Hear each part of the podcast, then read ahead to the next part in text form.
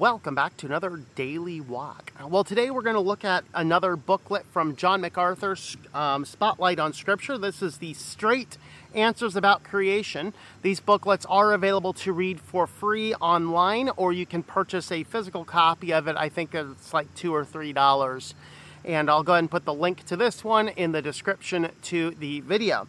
So, when we're talking about straight answers to creation, this is an important principle in the scripture because how you handle Genesis 1 is a strong indicator of how you will handle the rest of the scriptures. In other words, are you going to be able to look at Genesis 1 1, take it by faith on face value? I mean, remembering Hebrews 11, um, Hebrews 11 3, I believe it says, by faith we believe that all things that we see were created out of that which we do not see do we take for faith that God created the world? Is this something that we place our stock in, or is this something that what we tend to do, we, we tend to look at and go, well, did he really mean each day being thousands and thousands of years? Do we really mean the gap evolution? Of course, the scientists say evolution is a, a foregone conclusion. Therefore, how do we cram this into the scriptures?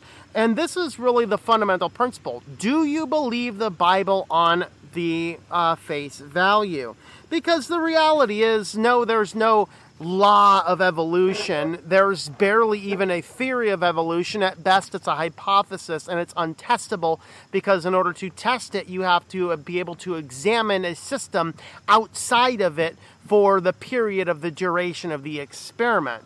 Sure, we can talk about some microevolutionary changes. So, um, a moth shifting from white to black with soot but if you've actually heard that experiment, you also might know that that was actually a forged experiment. It was outed many years after many of us learned about that in basic biology class as being a hoax experiment. However, those types of things do slightly occur because of simple shifts in allele expression, nothing having to do with anything more advanced than that. But what MacArthur does in this, he talks about three basic words. And with these three basic words, he wants to talk about the idea of looking at what creation is in terms of those three words. The first being simplicity. In other words, is, is the Bible overcomplicating things? Is the Bible a scientific text to teach us the mechanism of creation? The answer is no, but it has enough detail to simplistically give us the science that we can look at, and every single time that we have a conflict between theology and science, believe it or not, science ends up uh, agreeing with theology. It's like that old expression the scientists are climbing and climbing and climbing the mountain. They finally summit. They're like, "We have arrived to the top of our mountain," only to find there's a church service going up. The theologians been up there holding services for years. And uh, we see this as uh, I was looking at some examples of geology, for example. You know, just about two, three years ago, they're like, wow, we found this amazing place. It looks like sulfur and brimstone came out of the sky and destroyed this whole valley in two towns. Yeah, that's Sodom and Gomorrah thank you for finally agreeing with us and for laying to rest the idea that, oh, that's just a myth in the Bible. No, actually, it's valid.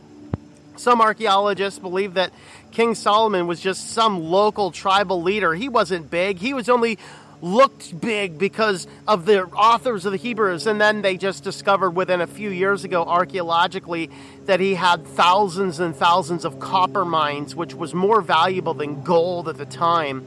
Um, these are the things that, that the scripture agrees with. And in simplicity, he's really talking about looking at the Genesis account, saying, This is how it is. We have created the world with these first principles, dividing them down into um, time and force and action and heaven and matter, or space and matter.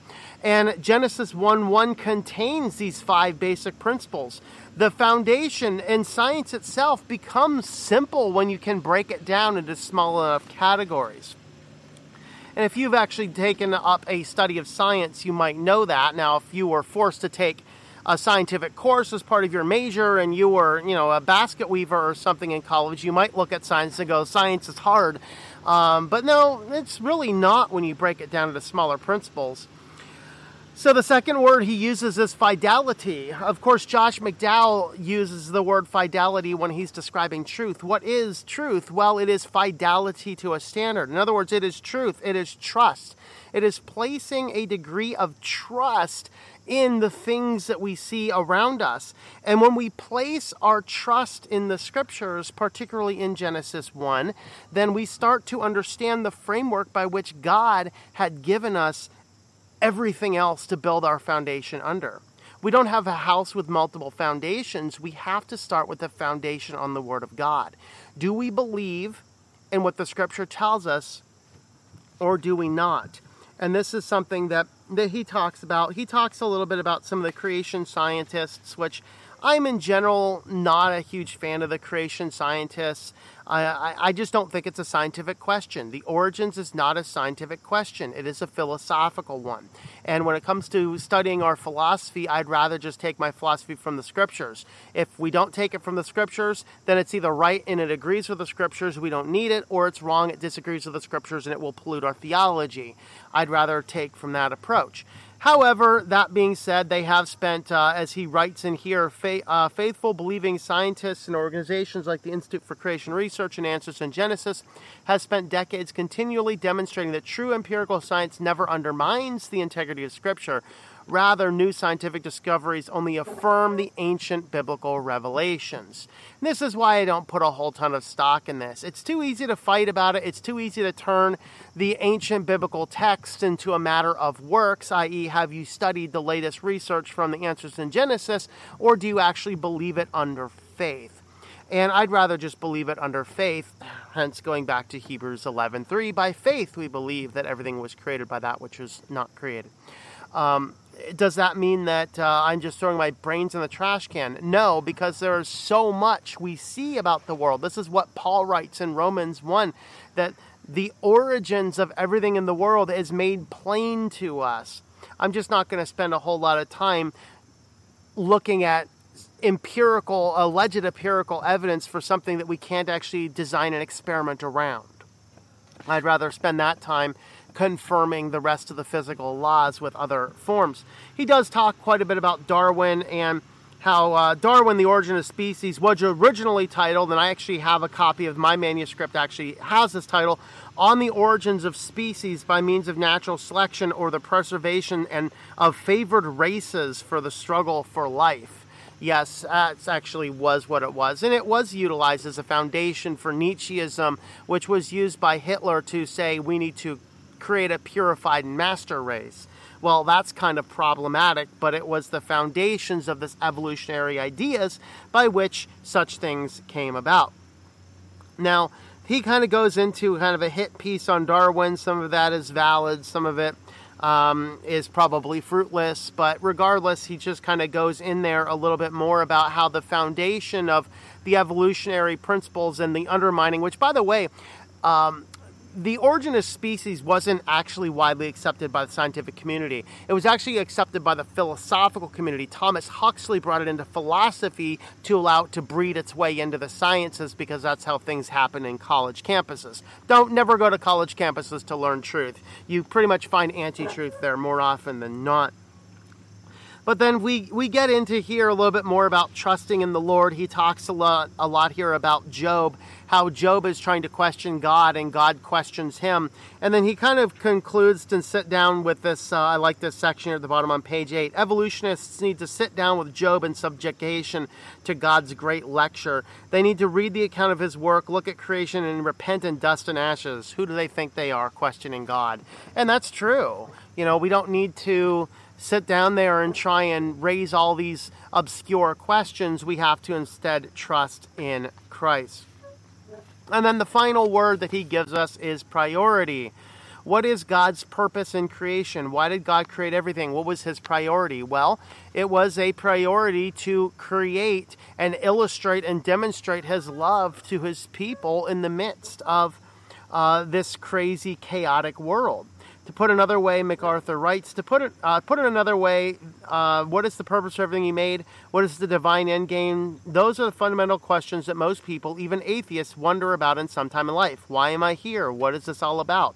People crave purpose for their lives. They want to understand the grand scheme, to know the objective. Whether or not they acknowledge the Creator, they want to know what He is accomplishing.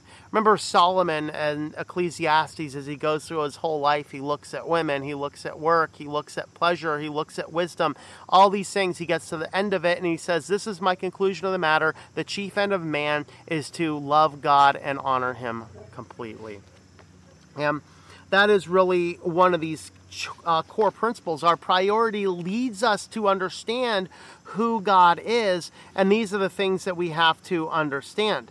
And ultimately, it gets down to the bottom end of it that we have to start at the beginning with Genesis and understand that in truth before we can get to the final ending.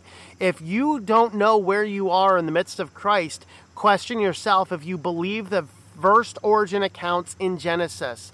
Do you believe that in seven literal days God created everything that we have, everything that was is now seen was created out of what is unseen because he is the ultimate and the powerful force and that he did it in seven literal days. If you're struggling with these fundamental principles, then get yourself on the same page. Either you are wrong or God is wrong. And when you put yourself in alignment and in subjugation to God and start believing what He says, things will start to fall in place for you. We're going to leave that one here. Again, I will link this one here, the straight answers about creation, in the video description. Go ahead and have a look at it um, there. You can read it for free, or if you want to buy a copy, it's just a couple bucks. With that, thanks for watching, guys. Have a look over the website at ourwalkinchrist.com for more information about how you can help support this channel. Thanks for watching, and I hope that you enjoy your daily walk in our Lord. Thank you for tuning in. Our Walk in Christ podcast is a listener supported presentation. For more information about how you can help, check out ourwalkinchrist.com forward slash support or our Patreon page at patreon.com forward slash Tom M. That's T O M M. Digital and paperback books are available on several online bookstores or at our website. Once again, the website is ourwalkinchrist.com.